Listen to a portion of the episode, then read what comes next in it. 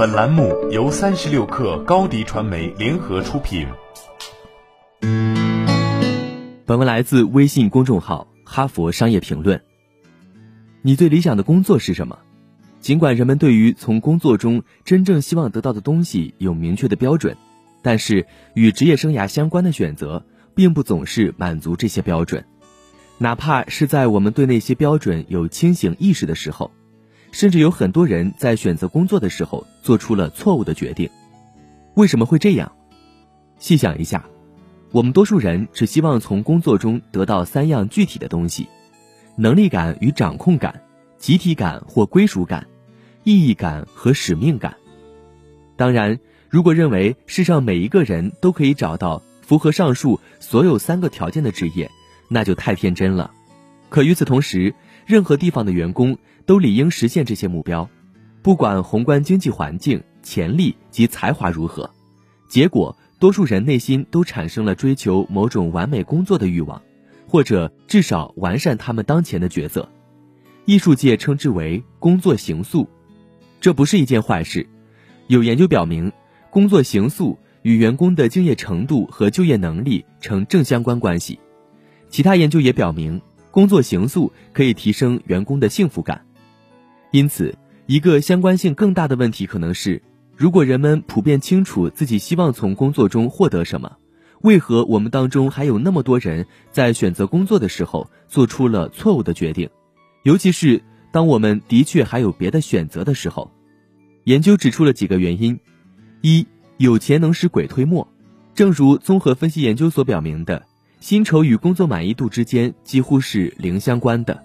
然而，虽然金钱不能使人满意，但它却可以激励人心。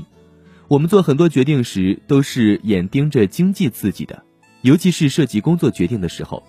即使有人说，假如自己可以减少些工作，减少些通勤时间，或者得到一份更令人愉悦的工作，他们乐意接受减薪。他们通常也不会真正做出那样的选择，而是宁愿继续拥有更高的薪水。2，人们太善于忍受不好的工作。我们或许更乐意容忍一份糟糕的工作，而不愿意忍受恶劣的人际关系。实际上，尽管大家普遍认为人们喜欢接受不确定性，对长期的事业不感兴趣，但事实恰恰相反。当涉及工作和职业生涯时，这真的属于熟悉的魔鬼比不熟悉的更好的情形。你可以把人放置到毫无意义的岗位和糟糕的管理者手下，而他们仍然不愿意尝试其他事情。这就解释了，即使在世界上最成功的企业中，为何员工的敬业度得分仍普遍很低。3，自我意识的欠缺限制了明智的选择。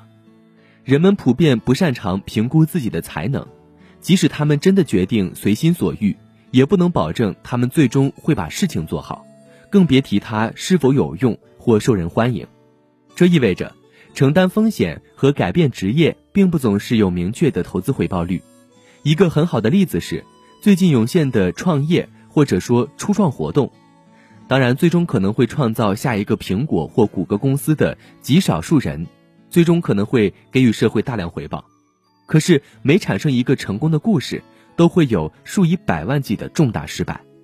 平均而言，辞去传统工作为自己打工的人，最终会劳碌更多，收入更少，为整体经济的贡献也更少。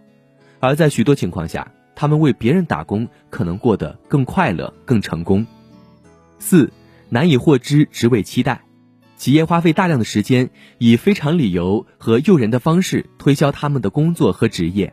工作品牌或公司品牌的树立是人才争夺战中不可或缺的一部分。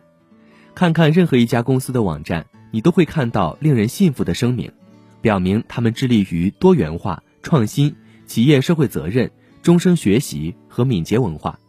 如果你对某个岗位的期待与现实相差太远，那么你一开始就很难做出正确的职业选择。为了得到你真正想要的工作，你需要清楚自己擅长什么，考虑中的工作究竟是什么样子。最重要的是，适应力的降低很可能让你受益，这样你就不太可能忍受糟糕的工作和糟糕的老板。要记住的重要事情是，只有少部分人曾为辞职感到后悔。这意味着，人们坚守工作的时间往往长于他们应该从事的时间。培养专业知识、拥有技能需要很长时间。生命是短暂的，所以不要害怕选择你真正希望走的路。好了，本期节目就是这样，下期节目我们不见不散。高迪传媒为广大企业提供新媒体短视频代运营服务，商务合作请关注微信公众号高迪传媒。